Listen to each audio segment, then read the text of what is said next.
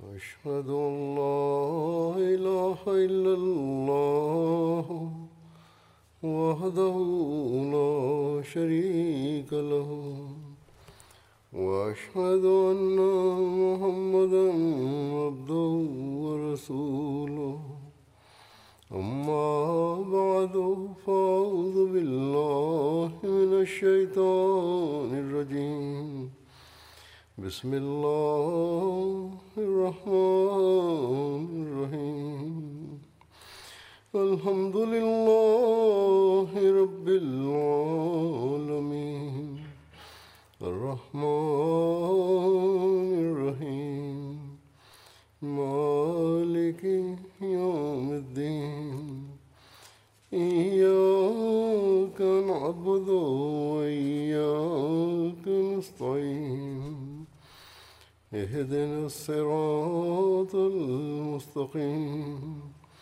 صراط الذين أنعمت عليهم غير المغضوب عليهم ولا الضالين. Hari ini adalah Jumat pertama di bulan November. Sebagaimana biasa, tahun baru Tahrik Jadid diumumkan pada Jumat pertama bulan November.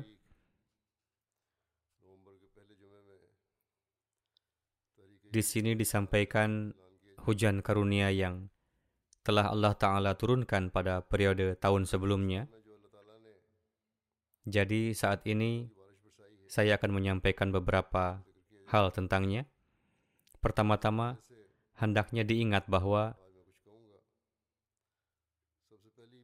untuk menjalankan segala sesuatu diperlukan dana untuk memenuhi biaya-biaya pengeluarannya. Dalam menjelaskan hal ini, pada suatu kesempatan Hadrat Musimodalai Salam bersabda, setiap nabi mengupayakan gerakan pengorbanan harta dalam menyempurnakan tujuan-tujuannya. Di dalam Al-Quran Karim pun, dalam berbagai corak dan ungkapan, segenap mukmin ditekankan untuk menjalankan pengorbanan harta. Allah Ta'ala telah menjelaskan bahwa pengorbanan yang kalian lakukan demi agama, yaitu kalian membelanjakan harta kalian, maka Allah Ta'ala sebagai gantinya menurunkan kenikmatan baik di dunia ini maupun di akhirat nanti.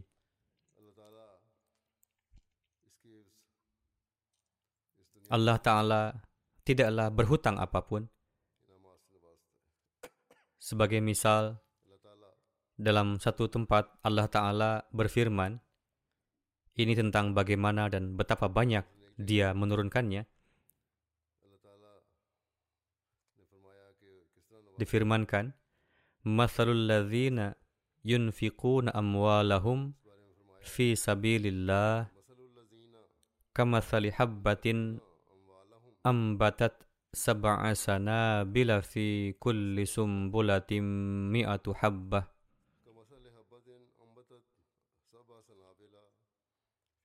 Fi kulli sumbulatin mi'atu habbah. Wallahu yudha'ifu liman yasha. Wallahu wasi'un alim. Yakni permisalan orang-orang yang membelanjakan harta bendanya di jalan Allah adalah laksana suatu benih yang menumbuhkan tujuh bulir. Setiap bulir mengeluarkan seratus biji, dan jika Allah menghendaki, niscaya Dia akan menambahnya lebih dari ini. Dan Allah adalah wujud yang memberi keluasan dan maha mengetahui. Jadi inilah permisalan orang-orang mukmin yang membelanjakan harta di jalan Allah Ta'ala. Kepada orang-orang yang dengan ikhlas membelanjakan hartanya di jalan Allah Ta'ala, Allah Ta'ala tidak berhutang kepada mereka. Karena di dunia ini pun Allah telah menurunkan karunia-Nya, dan di akhirat pun Allah menurunkan karunia. Di masa ini Allah Ta'ala telah mengutus sesosok hamba sejati dari Yang Mulia Rasulullah shallallahu alaihi wasallam demi penyebaran agama, dan segenap pengikut beliau pun telah dibebankan tanggung jawab untuk menjalankan kewajibannya demi isyaat Islam yakni menyebarkan pesan Islam ke dunia dan mengajak manusia tunduk di hadapan Allah yang Maha Esa. Maka jika mereka menjalankan amanat demikian ini dengan penuh keikhlasan, maka mereka akan menjadi pewaris dari karunia-karunia dan nikmat-nikmat Allah Ta'ala. Di dalam sebuah riwayat tertera bahwa Baginda Rasulullah shallallahu alaihi wasallam bersabda bahwa melalui salat, puasa, dan mengingat Allah Ta'ala, maka harta yang dibelanjakan di jalan Allah Ta'ala akan dilipat gandakan hingga tujuh ratus kali lipat. Yakni, di samping pengorbanan-pengorbanan harta yang kalian lakukan, hal-hal ini pun adalah penting. Alhasil, dari hadis ini digambarkan tentang sosok mukmin yang sejati, yakni seorang mukmin hendaknya janganlah menganggap bahwa dengan melakukan pengorbanan harta maka ia lantas berkata bahwa ia telah melakukan pengorbanan harta sekian banyaknya dan kini ia akan diberi ganjaran tujuh ratus kali lipat sesuai dengan firman-Nya. Tidak. Karena seiring dengan ini ia pun harus meninggikan standar ibadah-ibadahnya. Ia harus memperbaiki keadaan jiwanya. Ia harus membasahi lisannya dengan zikir ilahi. Ia harus menghindarkan diri dari hal-hal yang sia-sia. Lalu ia melakukan pengorbanan harta dengan ketulusan serta hanya demi meraih keridaan Allah Ta'ala. Maka kemudian Allah Ta'ala akan sedemikian rupa menurunkan karunia di mana terkadang manusia pun keheranan dibuatnya. Ada kalanya Allah Ta'ala pun mengabulkan amalan-amalan kita yang sedikit dan ia sedemikian rupa menurunkan karunia-Nya hingga manusia pun terheran. Ini adalah rahmat khas Allah Ta'ala bahwa Dia telah menurunkan karunia-Nya seperti demikian. Dengan ini, maka keimanannya terhadap zat Allah Ta'ala pun bertambah. Keyakinan akan firman-firman-Nya pun semakin bertambah dari sebelumnya. Meski demikian, pada dasarnya, hendaknya manusia melakukan upaya agar tidak senang hanya pada hal ini semata bahwa ia telah melakukan sedemikian pengorbanan meskipun ia tidak melakukan amalan-amalan lainnya, karena berfikir bahwa Allah Ta'ala akan tetap memberinya karunia-karunia. Alhasil, orang-orang yang membelanjakan harta pun sangat perlu untuk memperhatikan keadaan rohaninya, supaya kelak dapat menjadi pewaris sejati dari nikmat-nikmat Allah Ta'ala. Allah Ta'ala senantiasa menganugerahkan karunia-Nya kepada para mukmin yang hakiki, dan tidak terhitung contoh-contoh demikian ada di dalam jemaat ini. Contoh-contoh di masa sebelumnya tidak hanya dari kita saja. Ada juga contoh-contoh dari sosok terdahulu yang darinya diketahui bagaimana mereka meyakini bahwa Allah Ta'ala akan menurunkan karunia-Nya. Dan di masa ini pun terdapat banyak contoh-contoh. Di masa lalu, di antara contoh yang diperlihatkan oleh mereka dari masa lalu, terdapat satu peristiwa tentang Hadrat Rabi'ah Basri, yaitu betapa tinggi ketawakalan berdiri beliau. Suatu saat, beliau tengah duduk di rumahnya, lalu datanglah dua puluh tamu, sementara di rumah beliau hanya ada dua kerat roti. Beliau berkata kepada pelayannya, berikanlah kedua roti ini kepada orang miskin. Ketawakalan terhadap Allah Ta'ala pun tampak di sini dalam corak yang ajaib. Sang pelayan merasa sangat khawatir dan ia beranggapan bahwa orang suci ini pun ternyata aneh dan bodoh. Rumahnya telah didatangi oleh tamu, maka hendaknya roti yang tersisa itu diperuntukkan bagi mereka, yakni tamu, bukan lantas dibagikan kepada orang-orang miskin. Maka beberapa saat kemudian, yaitu baru saja pelayannya berfikir demikian dan ia hendak keluar untuk memberikannya, namun tidak lama setelah itu, datanglah suara seorang wanita dari luar, di mana wanita itu adalah utusan dari seorang wanita yang kaya. Ia datang membawa delapan belas buah roti. Hadrat Rabi'ah Basri lantas mengembalikannya dan berkata bahwa ini bukanlah miliknya. Pelayannya menyarankan agar beliau menyimpannya. Hadrat Rabi'ah Basri lalu menjawab, tidak. Pelayannya terus meyakinkannya dengan berkata, Allah Ta'ala yang telah mengirimnya. Beliau menjawab, ini bukan milik saya. Pelayannya kembali berkata, ambillah. Alhasil tidak berselang lama, tetangganya yang merupakan wanita kaya itu memanggil pelayannya dan berkata, pergi kemana kamu? Roti untuk Rabi'ah Basri adalah yang berjumlah dua puluh roti. Dan roti-roti ini bukanlah untuk beliau, tetapi ini harus kamu berikan untuk orang lain. Rabi'ah Basri berkata, dua roti yang telah saya serahkan itu merupakan suatu jual beli dengan Allah Ta'ala, bahwa dia akan mengirimkan sepuluh kali lipat banyaknya dari jumlah ini. Jadi, dari dua roti yang saya korbankan, maka hendaknya akan datang sebanyak dua puluh roti. Hadrat Khalifatul Masih yang pertama bersabda, beliau seraya menerangkan peristiwa ini, dan beliau pun mencantumkan berbagai sumber dari Al-Quran Karim. Dalam mengutipnya, beliau bersabda, di beberapa tempat disebutkan bahwa satu akan diganti menjadi sepuluh. Lalu di beberapa tempat lain, satu akan diganti menjadi tujuh ratus. Dan balasan ini adalah sesuai dengan tempat dan kesempatan. Yakni dilakukan pada waktu dan kesempatan manakah kebaikan ini.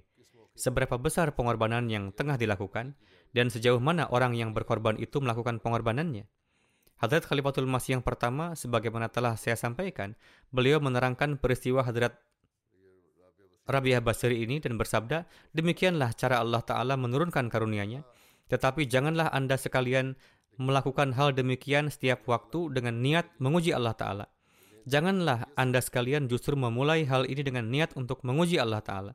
Ya, jika Anda sekalian telah ikhlas demi Allah Ta'ala, maka tatkala Anda berkorban demikian, Allah Ta'ala pun lantas akan menurunkan karunia-Nya. Alhasil, siapa saja yang membelanjakan harta demi agama Allah Ta'ala dan ia menyerahkannya demi meraih keridhaan Allah Ta'ala, maka mereka itulah orang-orang yang melakukan pengorbanan hakiki. Meskipun contoh Hadrat Rabi'ah Basri itu berkenaan dengan tamu-tamunya yang datang kepadanya, tetapi orang-orang pun datang kepada beliau dengan tujuan agama. Alhasil, kini Allah Ta'ala telah mengirimkan sosok khadim sejati dari baginda Rasulullah shallallahu alaihi wasallam demi menyempurnakan tujuan-tujuan agama. Dan kini upaya-upaya penyiaran Islam dan pengkhidmatan kemanusiaan tengah dijalankan melalui perantaraan wujud ini. Dengan karunia Allah Ta'ala, Jemaat Ahmadiyya setiap tahunnya membelanjakan berjuta-juta pound demi penyebaran literatur-literatur, pembangunan masjid, dan rumah-rumah misi, serta untuk rencana-rencana lainnya. Kebanyakan dana yang didapat dari Eropa dan negara-negara maju dibelanjakan untuk Afrika, India, dan negara-negara miskin lainnya, selain untuk memenuhi pengeluaran-pengeluaran di negaranya. Dana yang mereka kumpulkan di setiap negara mereka itu adalah demi tujuan-tujuan tersebut. Ini adalah semata karunia khas dari Allah Ta'ala, bahwa para anggota jemaat semakin maju dalam pengorbanan mereka dalam upaya memenuhi pembiayaan-pembiayaan tersebut, meski keadaan penghidupan mereka sekarang ini tengah buruk. Allah Ta'ala saat ini pun memperlihatkan pemandangan akan bagaimana perlakuan-perlakuannya dan bagaimana Allah menurunkan karunia kepada para Ahmadi yang berkorban itu. Baik mereka yang tinggal di negara miskin atau mereka yang tinggal di negara kaya. Mereka memiliki pengalaman mereka masing-masing di mana mereka melakukan pengorbanan di jalan Allah Ta'ala dengan mengorbankan kebutuhan-kebutuhan mereka. Saat ini saya pun akan menyampaikan beberapa peristiwa yang darinya dapat diketahui bagaimana Allah Ta'ala memperlakukan mereka yang telah berkorban ini dan bagaimana semangat para Ahmadi yang mukhlis dalam mempersembahkan pengorbanannya. Para mubayin baru yang baru beberapa waktu saja memeluk Islam dan menjadi Ahmadi, di dalam diri mereka pun serta-merta tengah terlahir perhatian menuju pengorbanan harta. Dan ini berarti bahwa mereka telah memahami ruh pengorbanan harta ini.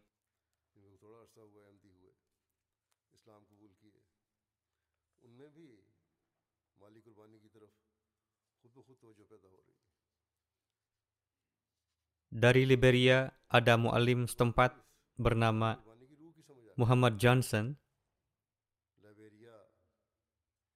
Dahulu beliau seorang Kristen, lalu menjadi Muslim, kemudian menjadi mu'alim. Beliau menuturkan, beberapa bulan yang lalu di kabupaten kami, di satu desa, telah tertanam benih jemaat sebagai hasil dari upaya pertabligan kami. Penduduk desa ini bersama imamnya, lalu masuk ke dalam jemaat. Ini adalah suatu desa yang kecil dan di sana belum ada akses jalan menuju ke sana. Karena hujan yang terus-menerus, perjalanan untuk sampai ke sana pun sulit. Dalam rangka mengumpulkan candah Tahrik Jadid, kami sengaja tidak berencana datang ke desa itu karena mereka memang baru saja men- menjadi Ahmadi. Perjalanan ke sana pun sukar dan hanya desa yang kecil, sehingga rencana mengunjungi mereka adalah di tahun depan, di mana saat itu mereka akan diseru untuk ikut dalam Tahrik Jadid. Beliau menuturkan, suatu hari sang imam di desa itu yaitu Abu Bukai Sahib, ia secara tiba-tiba datang ke rumah misi Tabmai. Setiba di sana, ia langsung menyerahkan sejumlah uang dan menyampaikan bahwa ini adalah candah Tahrik Jadid dari dua puluh satu Ahmadi. Tatkala ditanyakan kepadanya, bagaimana Anda dapat tahu hal ini? Anda belum disuruh untuk hal ini. Ia menjawab, saya secara dakwah menyimak program-program jemaat di radio, lalu di minggu kemarin tatkala Anda menerangkan tentang gerakan Tahrik Jadid di acara radio, dan Anda pun menerangkan pentingnya hal ini, maka saya pun lantas menyampaikan hal ini ke hadapan jemaat saya. Atas hal ini mereka pun memberikan candahnya. Jadi Allah Ta'ala sendirilah yang tengah memasukkan kesadaran ini ke dalam kalbu mereka. Allah Ta'ala tengah membangkitkan ruh pengorbanan di dalam diri mereka. Amir Sahib Gambia menulis, di satu desa telah diadakan anjuran untuk memberi candah Tahrik Jadid. Semua yang ada di sana adalah para mubayin baru. Seorang wanita berusia lima puluh tujuh tahun bernama Sister Fatu lalu mengeluarkan dua ratus dilasi untuk candah. Dilasi adalah mata uang di sana. Wanita itu berkata, ini adalah satu-satunya jalan di mana siapapun dapat ikut andil dalam penyiaran pesan Ahmadiyah, yaitu Islam sejati, sebagaimana yang biasa terjadi di masa yang mulia Rasulullah shallallahu alaihi wasallam. Ia berkata bahwa itu adalah uang terakhir yang ia simpan untuk membeli makanan bagi suaminya. Ia bukanlah wanita kaya. Ia menyerahkan dua ratus dilasi dan berkata, uang ini sangat diperlukan untuk tabligh Islam. Saya mengorbankan rasa lapar saya dan menyerahkan sejumlah uang ini. Ia menuturkan bahwa baru saja ia berkata demikian, lantas datang telepon dari putranya yang berada di Swiss, di mana ia berkata bahwa saya telah mengirim dua belas ribu dua ratus dilasi. Atas hal ini, wanita itu menangis di hadapan orang banyak dan menyeru, betapa Allah Ta'ala telah menurunkan karunia-Nya pada kita. Ia menuturkan, kini saya akan membayar candah lebih besar. Orang-orang yang berada di sana pun terheran-heran. Sudah enam bulan lamanya putranya tidak menghubunginya, yaitu tidak menyapa ibunya, sehingga keadaan keuangan ibunya pun memburuk. Tetapi pada saat itulah Allah Ta'ala mengadakan sarana yang sedemikian rupa, di mana saat telepon darinya datang, saat itu jugalah uang untuknya telah dikirim. Peristiwa ini sangat berpengaruh pada diri orang-orang dan membuktikan bahwa Ahmadiyah lah Islam yang sejati, lalu semua orang di sana berjanji bahwa mereka akan tetap menjadi Ahmadi hingga akhir hayat. Ada satu jemaat di wilayah Gita di bagian barat laut Tanzania. Seorang mu'allim di sana menulis, ada seorang khadim bernama Abdullah Sahib yang baru baiat beberapa bulan lalu. Suatu hari ia menyimak dari khutbah Jum'ah tentang candah Tahrik Jadid.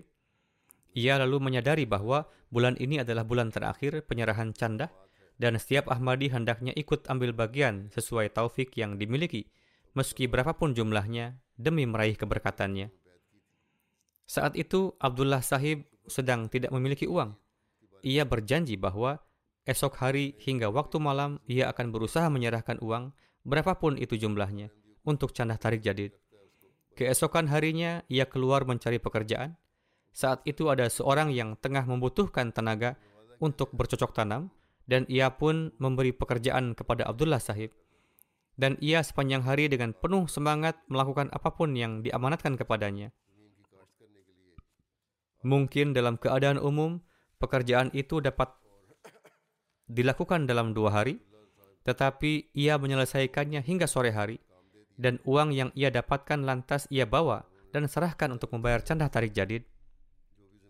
Ia sendiri menuturkan sembari menyampaikan peristiwa ini bahwa Allah Ta'ala telah menurunkan berkatnya dalam niat saya. Dan hanya karena karunia-Nya lah saya mendapatkan taufik untuk ikut dalam pengorbanan harta ini. Jadi kesan ini pun lahir juga dalam diri beliau.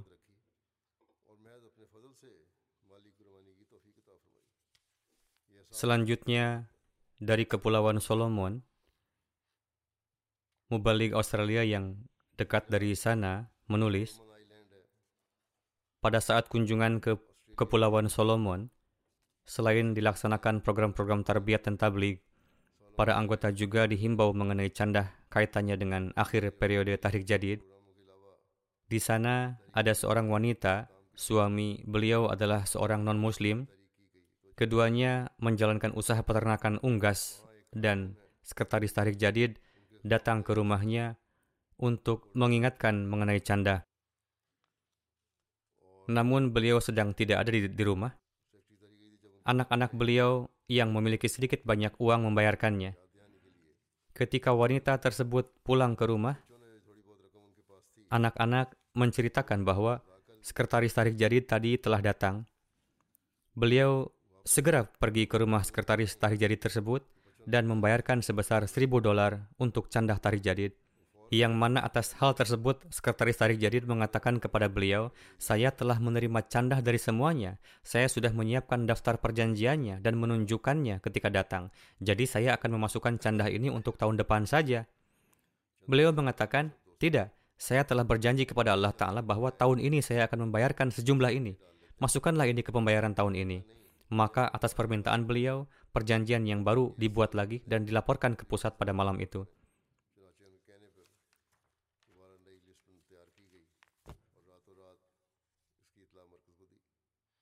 Lalu terdapat pemandangan mengenai bagaimana Allah Ta'ala melipat gandakan. Mubalig Gini Konakeri menulis, di sini ada satu tempat bernama Kafilia. Di daerah tersebut, Mubalig menyampaikan himbauan mengenai Tahrik Jadid dalam khutbah dan kemudian mengunjungi rumah-rumah secara individu.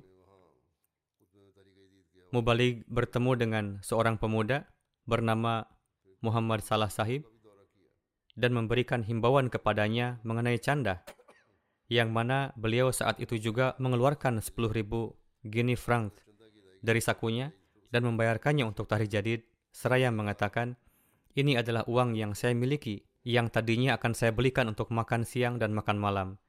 Namun hari ini saya akan menahan lapar demi Allah Ta'ala dan meraih keridaan-Nya.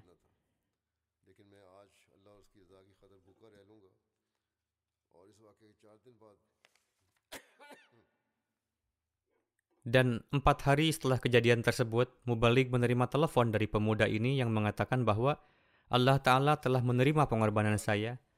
Beliau menuturkan, saya diwawancarai untuk pekerjaan sebagai sopir di sebuah perusahaan pertambangan. Dan di perusahaan ini, dengan karunia Allah Ta'ala, saya mendapat kontrak lima tahun dengan gaji bulanan lima koma lima juta Guinea franc. Demikianlah, Allah Ta'ala memberi saya ribuan kali lipat. Beliau telah memberikan sepuluh ribu untuk tahun ini. Peningkatan yang terjadi pada tahun ini adalah enam ribu enam ratus kali lipat.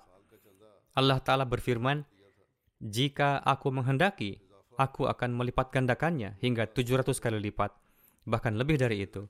Peristiwa ini merupakan pemandangan dari janji Allah Ta'ala melipat gandakan lebih dari itu.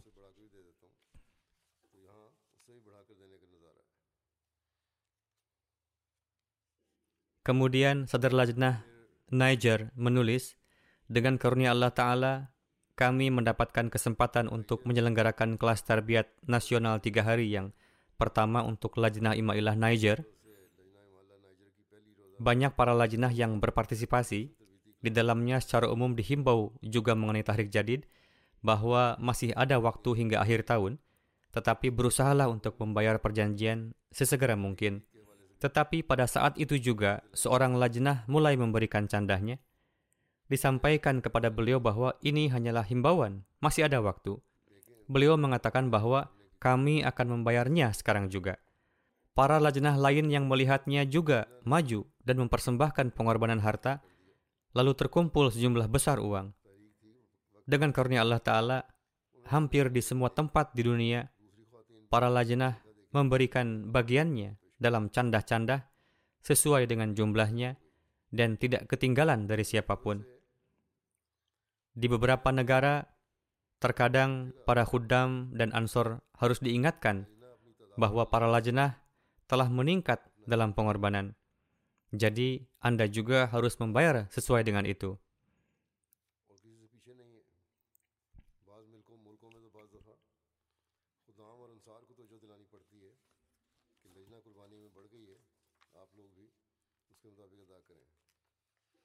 Muballigh Saint Petersburg, Rusia, menulis bahwa Arsanbek Sahib adalah seorang warga negara Rusia.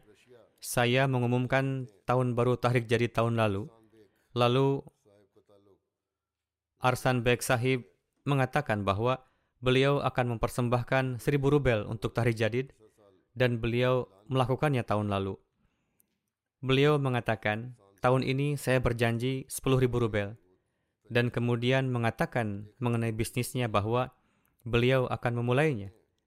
Singkatnya, beliau melunasi perjanjiannya sepuluh ribu rubel pada bulan Juli. Rusia juga sedang berada di situasi yang sulit karena perang Ukraina. Namun, beliau berhasil melunasinya. Dan nilai mata uang rubel juga turun drastis. Total perjanjiannya adalah sepuluh ribu rubel. Yaitu senilai seratus tujuh puluh delapan euro, tetapi dengan melihat kondisi di sana, nominal ini adalah jumlah yang sangat besar bagi beliau. Setelah membayarkannya, beliau mengatakan, selain ini, saya akan terus membayar candah lima ratus rubel, dan beliau terus membayar candah lima ratus rubel setiap hari. Dengan karunia Allah Ta'ala, bisnis beliau sedemikian rupa berberkat, sehingga beliau mendapatkan penghasilan yang besar meskipun kondisi sedang buruk. Setelah itu, beliau meningkatkannya menjadi seribu rubel dan ini pun beliau bayarkan setiap hari.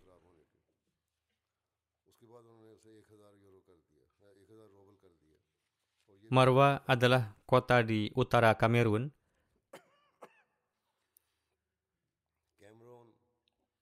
Muallim di sana menulis, ini juga merupakan satu peristiwa yang menggambarkan keteguhan iman seorang yang miskin dan bagaimana keberkatan dari canda.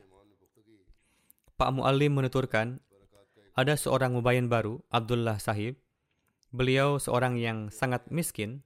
Tahun lalu, beliau menyumbangkan setengah ember, yakni setengah kilogram jagung untuk Tahrik Jadid dan mengatakan, dikarenakan hal ini Allah Ta'ala menganugerahkan kepada saya lima karung, yakni tiga ratus lima puluh kilogram.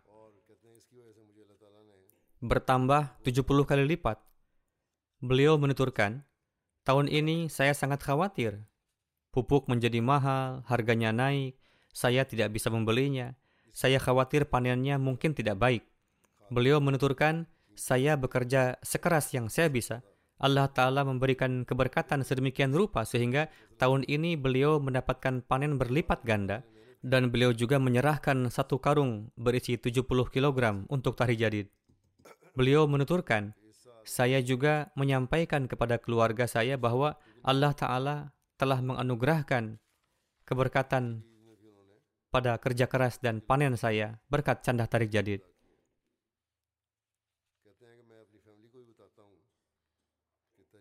Bapak Amir Gambia menulis, ini adalah peristiwa-peristiwa kecil, namun sangat berarti bagi para Ahmadi yang miskin.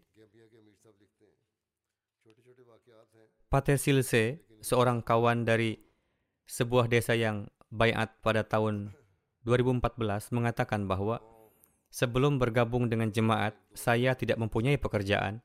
Saya berkali-kali berusaha mendapatkan pekerjaan, namun sia-sia. Beliau menuturkan, sejak saya bergabung dengan jemaat, saya telah ikut serta dalam candah, tabligh dan kegiatan-kegiatan jemaat lainnya. Sekarang beliau bekerja di dua tempat. Dulu beliau pengangguran dan tidak mempunyai rumah. Sekarang beliau membuat rumah yang kokoh. Orang-orang mengatakan bahwa jemaat telah membantu beliau. Sebagai tanggapan, beliau mengatakan bahwa bukanlah jemaat yang telah membantu, melainkan Allah Ta'ala lah yang telah membantu saya berkat candah yang saya berikan. Bapak Amir Indonesia menulis, ada seorang Ahmadi, beliau memiliki sebuah pabrik. Situasi tidak berjalan dengan baik. Ketika tahun lalu, saya, yakni Huzur, menyampaikan beberapa peristiwa dan mengumumkan tahun perjanjian baru. Beliau sangat terkesan. Beliau segera menulis perjanjian Tahrik Jadid dua kali lipat dibandingkan tahun lalu dan segera melunasinya. Seminggu setelah itu, Allah Ta'ala menurunkan karunia-Nya kepada beliau dan penjualannya mulai meningkat. Demikian juga, sebuah perusahaan yang sebelumnya telah menghentikan bisnisnya dengan beliau, kembali lagi dan melakukan pembelian dalam jumlah besar. Beliau menuturkan, tahun ini pendapatan perusahaan saya meningkat berkali-kali lipat dari tahun-tahun sebelumnya.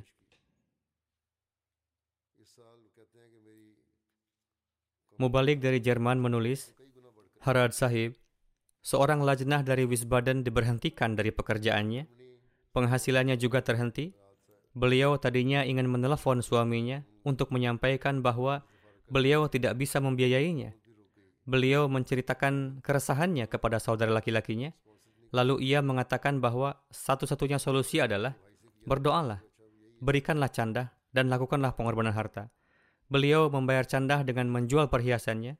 Setelah empat hari, sebuah pesan datang dari orang-orang di tempat pekerjaan bahwa beliau diberikan pekerjaan tetap dan gajinya akan menjadi dua ribu euro yang dengannya beliau juga dapat membiayai suami beliau. Wakilul Mal India menuturkan bahwa di sini ada seseorang yang selalu terdepan dalam pengorbanan harta. Beliau dihimbau untuk meningkatkan perjanjian. Beliau bertanya, berapa banyak yang harus saya tingkatkan? Disampaikan kepada beliau bahwa silahkan saja sesuai dengan kemampuan yang Anda miliki. Namun beliau bersikeras kepada Mubalig atau utusan dari pusat dengan mengatakan, silahkan tentukan oleh Anda. Maka utusan dari pusat mengatakan, baiklah, tingkatkanlah menjadi satu juta rupiah. Sebelumnya beliau telah membayar sebesar lima ratus ribu rupiah, lalu beliau meningkatkannya dan juga melakukan pembayaran. Beliau menuturkan, saya memiliki rumah yang tidak terdaftar dan dianggap sebagai kerugian besar. Tetapi dalam beberapa hari setelah peningkatan candah tersebut, urusannya yang sebelumnya tertunda dapat diselesaikan. Jadi, Allah Ta'ala tidak berhutang kepada orang-orang kaya maupun orang-orang miskin. Dia menganugerahkan karunia-Nya kepada setiap orang.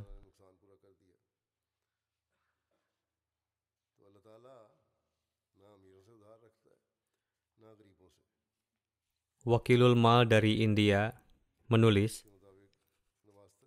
seorang dokter dari Kashmir. Beliau adalah seorang dosen di Sher-e Kashmir University. Setelah membayar perjanjian, beliau memberitahu saya bahwa beliau telah dipromosikan menjadi profesor kepala ilmuwan di bidang agronomi dan gaji beliau meningkat pesat. Atas hal itu, beliau juga meningkatkan candah Tahrik Jadidnya. Seorang wanita dari Mauritius menuturkan bahwa tahun lalu, setelah mendengar beberapa peristiwa berkenaan dengan Tahrik Jadid, suami saya meminta saya untuk berjanji dengan jumlah yang agak sulit untuk dibayar. Maka saya menulis perjanjian sebesar tujuh puluh lima ribu rupiah Mauritius. Beliau menuturkan, saat itu suami saya bekerja di, buah, di sebuah perusahaan medis. Ada sedikit kenaikan gaji dalam tiga tahun terakhir, tetapi ketika beliau menuliskan perjanjian, beliau ditawari pekerjaan di rumah sakit swasta. Ketika itu, suami juga memberikan hadiah seribu rupiah kepada ibunya. Suami mengatakan bahwa rasanya wawancara di mana saya akan mendapatkan pekerjaan dan jumlah yang akan saya dapatkan sebagai gaji akan tidak berbeda jauh dengan apa yang telah saya korbankan. Lalu dilakukan wawancara dan beliau diterima. Dan gaji sebesar tujuh puluh enam ribu rupiah ditawarkan kepada beliau. Perjanjian beliau adalah sebesar tujuh puluh lima ribu rupiah. Jadi beliau mengatakan bahwa seribu rupiah yang saya berikan untuk ibu saya pun dikembalikan kepada saya oleh Allah Ta'ala. Mubalik Bangladesh menulis, di sini ada seseorang yang sangat banyak menderita kerugian selama pandemi corona. Beliau memiliki banyak tunggakan candah. Ketika diingatkan mengenai candah Tahrik Jadid dan lain-lain, beliau membayar sebelas ribu lima ratus taka dari tabungan istri beliau. Tetapi sisa tunggakannya masih setengahnya lagi. Singkat cerita, Pak Mubalik menuturkan, pada akhir bulan ini, sang istri mengirim pesan untuk datang dan mengambil candah yang tertunggak. Ketika tim kami tiba di sana, beliau membayar tiga kali lipat dari jumlah yang dijanjikan dan melunasi juga tunggakan candah-candah wajib serta menceritakan kabar suka bahwa suatu kebutuhan yang telah ada sejak lama baru-baru ini telah dipenuhi oleh Allah Ta'ala. Beliau sudah lama mencari sebidang tanah untuk rumah. Ketika beliau mulai membayar candah, Allah Ta'ala dengan cara yang bercorak mukjizat memberikan taufik kepada beliau untuk membeli sebidang tanah untuk membangun rumah. Pendapatan juga meningkat, candah dapat dibayar, dan Allah Ta'ala memberikan taufik untuk membangun rumah. Seorang Ahmadi dari Burkina Faso .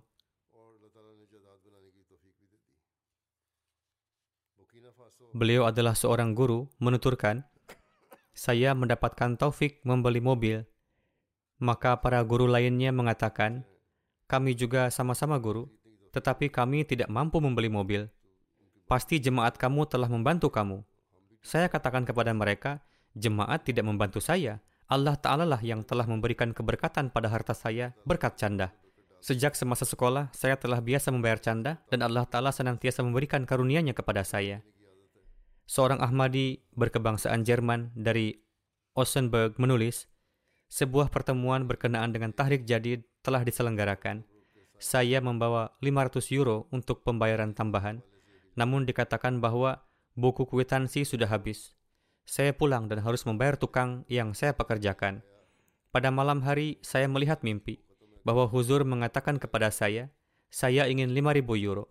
Beliau menuturkan, saya beranggapan bahwa maksudnya adalah candah Tahrik Jadid. Saya ceritakan mimpi ini kepada istri. Ia mengatakan, kita akan membayarkan lima ribu euro untuk Tahrik Jadid.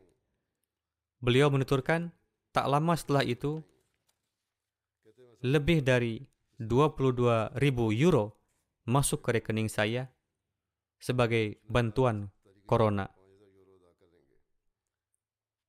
yang bahkan saya tidak pernah membayangkan sebelumnya.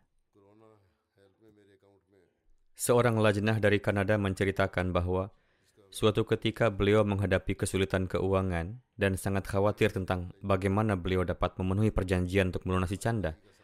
Beliau sangat khawatir dan juga berdoa. Niat saya sangat baik. Beliau banyak berdoa, meskipun demikian belum nampak adanya tanda-tanda. Lalu apa yang terjadi? Katanya, suatu malam putri saya sedang mencari dokumen akta kelahirannya dan menemukan dompet yang sudah lama. Beliau menuturkan, beberapa waktu sebelum saya pergi ke Amerika delapan tahun yang lalu, saya pernah menyimpan sejumlah uang di sana untuk pembiayaan dan masih tersisa sebagian dalam dompet tersebut. Lalu saya melupakannya. Ternyata uang yang ada di dalam dompet tersebut persis jumlahnya sama dengan jumlah yang harus saya bayarkan untuk canda. Bagaimana Allah Ta'ala membantu dengan cara ini juga. Ketua Jemaat Gini Kunakri menulis bahwa ada seorang wanita Ahmadi yang miskin.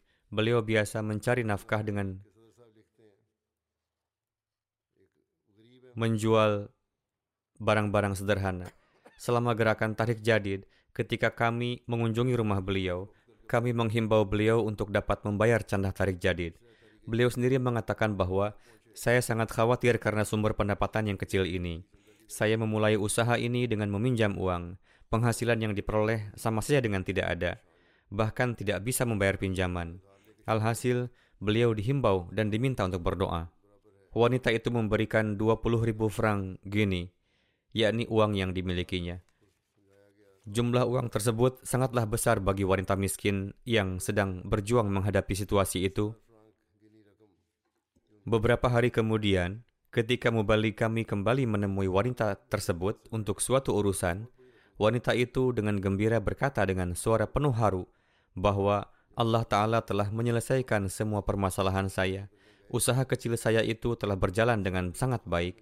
Hutang saya juga telah lunas, dan itu semua berkat pengorbanan harta ini.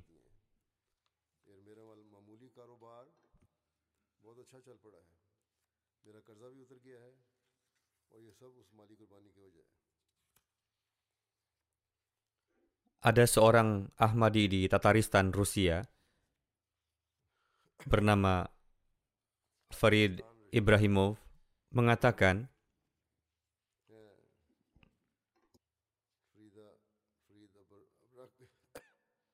sesuatu yang aneh terjadi pada ponsel saya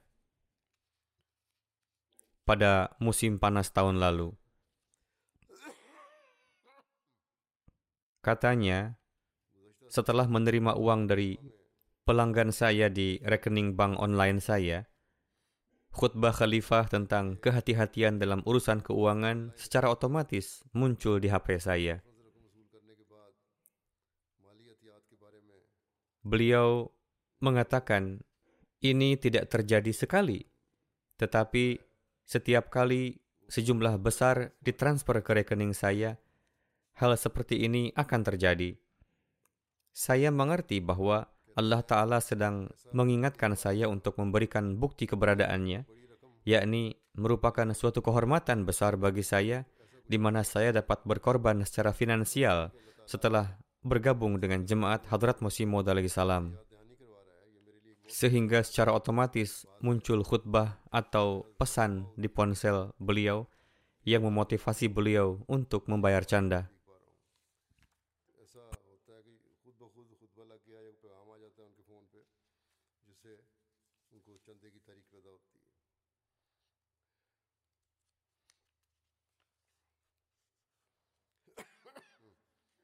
Kemudian, ada seorang wanita mukhlis dari Tanzania yang menuturkan bahwa sekembalinya dari jalsah, beliau ingat bahwa beliau masih memiliki tunggakan candah Tahrik Jadid. Saat itu tidak nampak ada cara untuk mendapatkan uang, namun ada seseorang yang pernah meminjam uang kepada beliau dan berharap orang itu akan mengembalikannya. Namun ketika ditelepon, orang itu tidak menjawab, bahkan tidak mengangkat telepon. Saat itu pun saya tengah sakit dan biaya pengobatan dan lain-lain juga meningkat dari hari ke hari. Saya juga sangat khawatir tentang biaya sekolah anak-anak. Lalu saya menyuruh anak-anak saya untuk berdoa. Pada saat yang sama azan terdengar, anak-anak mengatakan, mari kita salat dan berdoa kepada Tuhan. Allah Ta'ala pun memperkuat keimanan anak-anak dengan cara ini. Dikatakan, saat ini kita tidak punya uang, mungkin saja Allah Ta'ala mendengar doa kita dan memasukkan ke dalam hati orang yang pernah meminjam uang itu untuk melunasinya. Kemudian ibu dan anak itu berwudu dan salat lalu berdoa ke hadirat ilahi. Bagaimana kudrat ilahi? Sehingga telepon mulai berdering bahkan ketika salat masih berlangsung. Ternyata itu adalah telepon dari orang yang meminjam uang itu. Orang itu berkata bahwa saya sedang berdiri di depan pintu dan datang untuk mengembalikan uang Anda. Orang itu menuturkan, ketika saya sedang berdiri di halte bis menunggu kendaraan, terdengar suara azan, dan pada saat yang sama saya merasa seperti terdengar suara yang mengatakan kepada saya untuk melunasi pinjaman terlebih dahulu. Untuk itu saya datang untuk mengembalikan uang ini. Ketika wanita dan anak ini mendengar seluruh kejadian ini, hati mereka dipenuhi dengan puji sanjung kepada Allah Ta'ala. Sang ibu mengatakan, puji syukur kehadirat ilahi. Anak itu berkata, coba lihat, setelah salat kita mendapatkan uangnya. Lalu mereka memenuhi kebutuhan mereka. Ikram Jan sahib adalah seorang pria dari Saint Petersburg. Beliau mengatakan bahwa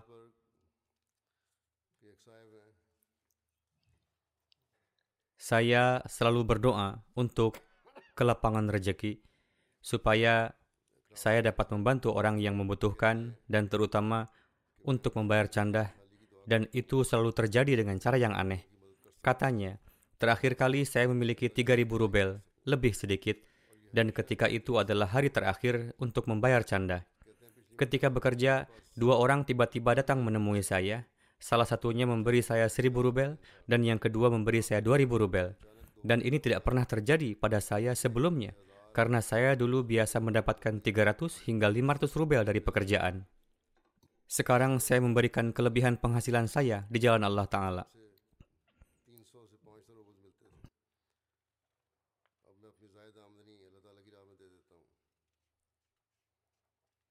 Jadi ini adalah beberapa peristiwa yang telah saya sajikan. Sekarang bagaimana Allah Ta'ala memberkati orang-orang yang mempersembahkan pengorbanan harta secara tulus. Sekarang saya juga akan mengumumkan tahun baru Tahrik Jadid setelah itu. Tahun ke delapan puluh delapan telah berakhir pada tanggal tiga puluh satu Oktober dan tahun ke delapan puluh sembilan telah dimulai pada tanggal satu November. Alhamdulillah, jemaat mempersembahkan enam belas koma empat juta pound sterling dalam sistem keuangan Tahrik Jadid tahun ini.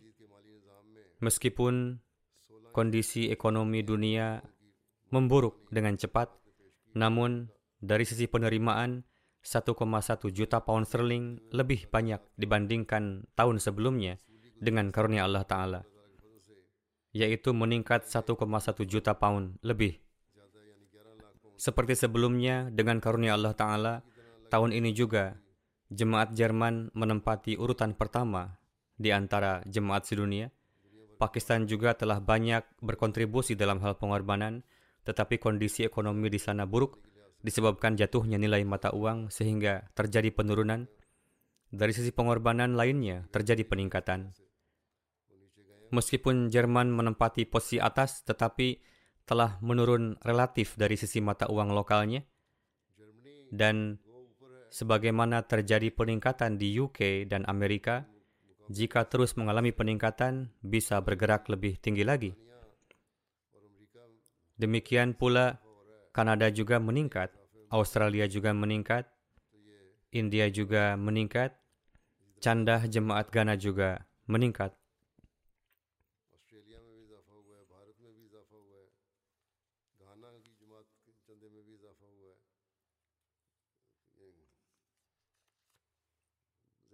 Berdasarkan kinerja, jemaat-jemaat yang perlu disebutkan adalah Belanda, Perancis, Swedia, Georgia, Norwegia, Belgia, Birma, Malaysia, Selandia Baru, Bangladesh, Kiribati, Kazakhstan, Tataristan, Filipina, dan jemaat di Timur Tengah. Berdasarkan penerimaan total di antara jemaat-jemaat di Afrika adalah Ghana, diikuti oleh Mauritius, Nigeria, Burkina Faso, Tanzania, Gambia, Liberia, Uganda, Sierra Leone, dan Benin. Berdasarkan pembayaran per kapita, Amerika Serikat menempati urutan pertama, diikuti oleh Inggris dan Australia.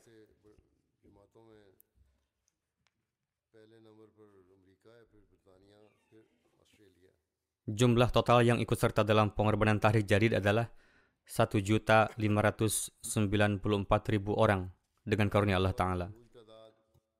Di antara negara-negara Afrika terkemuka yang meningkat dibandingkan tahun lalu adalah Nigeria, Guinea-Bissau, Kongo-Brazzaville, Guinea-Conakry, Tanzania, Kongo-Kinshasa, Gambia, Kamerun, Pantai Gading, Niger, Senegal, dan Burkina Faso.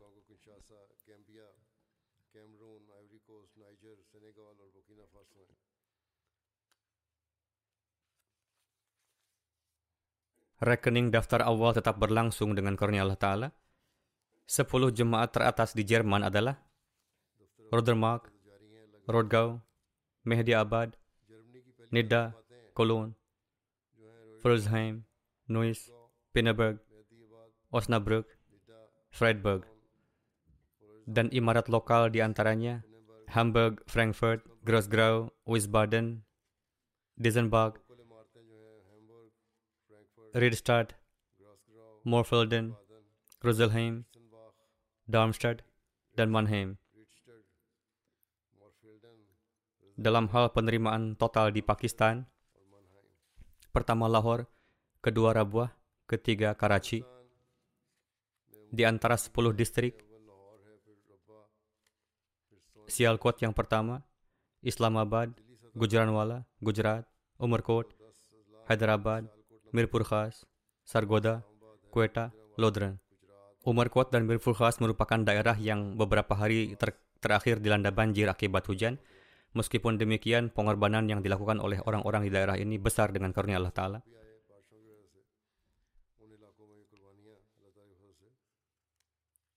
Dalam hal penerimaan, jemaat-jemaat perkotaan Pakistan yang paling banyak memberikan pengorbanan adalah Imarat Township Lahore, Imarat Daruz Zikr Lahore, Imarat Model Town Lahore, Imarat Mughalpura Lahore, Imarat Allama Iqbal Town Lahore, Imarat Baitul Fazl Faisalabad, Imarat Azizabad Karachi, Imarat Delhi Gate Lahore, Imarat Karimnagar Faisalabad, Imarat Saddar Karachi.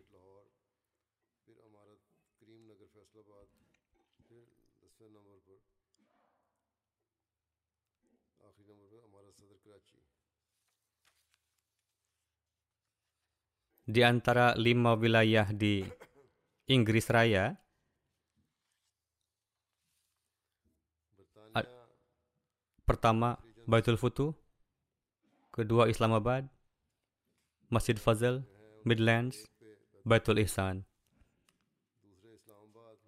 Dan sepuluh jemaat terbesar di Inggris berdasarkan penerimaan total adalah Farnham, Southam, Islamabad, Watches Park, Walsall, Gillingham, Fazl Mosque, Ewell, Aldershot South, dan Pattani. Berdasarkan penerimaan total jemaat-jemaat kecil adalah Spin Valley, Ketley, North Wales, Northampton, Swanley.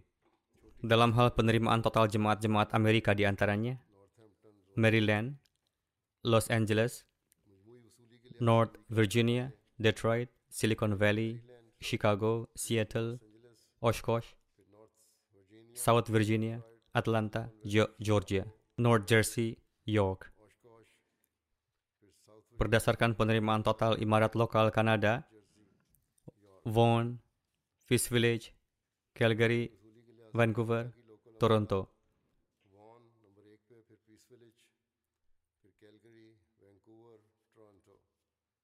Sepuluh jemaat teratas India dalam hal pengorbanan adalah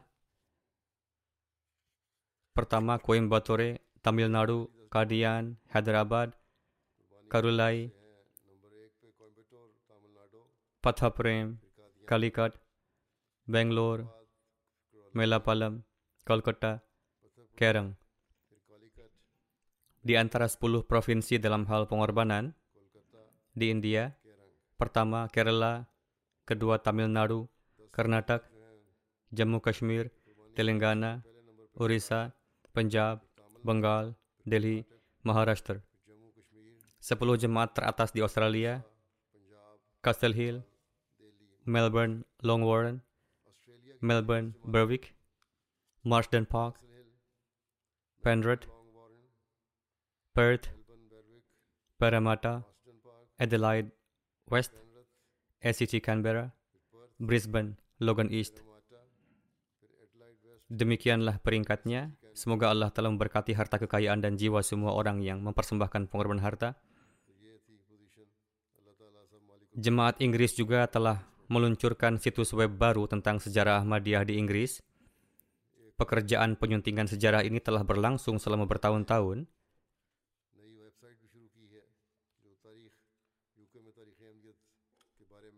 Website yang dikembangkan telah menerbitkan artikel-artikel penelitian tentang upaya Hadrat Akdash Musimodalai Salam untuk menyempurnakan penyebaran hidayah di Barat. Sejarah jemaat Inggris diperkirakan dimulai pada tahun seribu sembilan ratus tiga belas ketika Chaudhry Zafarullah Khan Sahib datang ke sini. Chaudhry Fateh Muhammad Sial datang ke sini ketika pesan Hadrat Musimodalai Salam telah mencapai Inggris dan negara-negara Eropa lainnya, bersamaan dengan pendakwaan kemujadidan beliau. Ketika Hadrat Musimodalai Salam mencetak sepucuk surat dan selebaran berbahasa Inggris sebanyak delapan ribu eksemplar, lalu dikirim ke para pendeta terkenal dan dihormati di India dan Inggris, dan juga kepada para pemimpin masyarakat dan agama di berbagai tempat yang mungkin untuk terjangkau pesan ini pada waktu itu guna memenuhi hujjah. Contohnya adalah di Inggris, seorang politisi bernama Charles Bradlaugh, seorang ateis, telah menerima undangan beliau alaihissalam pada tahun delapan belas delapan puluh lima. Dimuat oleh surat kabar lokal bernama Core Constitution, edisi delapan Juni delapan belas delapan puluh lima. Begitu juga Henry Steele Alcott, salah satu pendiri The Theosophist Society juga menerima undangan ini pada tahun delapan belas delapan puluh enam yang dimuat pada edisi September delapan belas delapan puluh enam di dalam surat kabarnya The Theosophist. Di situs web ini telah disiapkan sebuah timeline era yang diberkati dari Hadrat Akdash Masih Mau'ud Salam, di mana fakta-fakta berdasarkan pesan kebenaran di Barat telah diuraikan. Juga timeline ini telah disiapkan dengan nama Mubalig Perintis, di mana para Mubaligin Awalin termasuk sahabat Hadrat Masih Mau'ud Salam diperkenalkan dan disebutkan juga rekam pengkhidmatan mereka di Inggris. Begitu juga penelitian rinci tentang nubuatan Hadrat Masih Mau'ud Salam telah diterbitkan berkenaan dengan pendeta Pigot. Demikian pula artikel penelitian berdasarkan sejarah telah diterbitkan yang akan menjelaskan kepada generasi muda apa tujuan sebenarnya dari mereka dan nenek moyang mereka datang ke negara-negara ini. Alamat website ini adalah history dot ahmadiyya dot u k. Ini akan dimulai dari hari ini. Memang ini sudah dimulai, tetapi mereka ingin melakukan peresmian formal pada hari ini. Semoga ini bermanfaat bagi kita dan juga orang lain.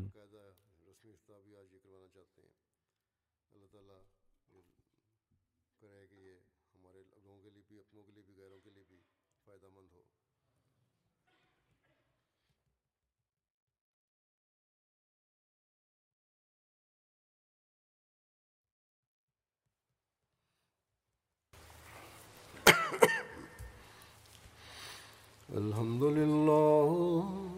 الحمد لله نحمده ونستعينه ونستغفره ونؤمن به ونتوكل عليه ونعوذ بالله من شرور أنفسنا ومن سيئات أعمالنا من يهده الله فلا مضل له ومن يضلل فلا هادي له ونشهد أن لا إله إلا الله ونشهد أن محمدا عبده ورسوله عباد الله رحمكم الله إن الله يأمر بالعدل والإحسان وإيتاء ذي القربى وينهى عن الفحشاء والمنكر والبغي يعظكم لعلكم تذكرون اذكروا الله يذكركم وادعوه يستجب لكم ولذكر الله أكبر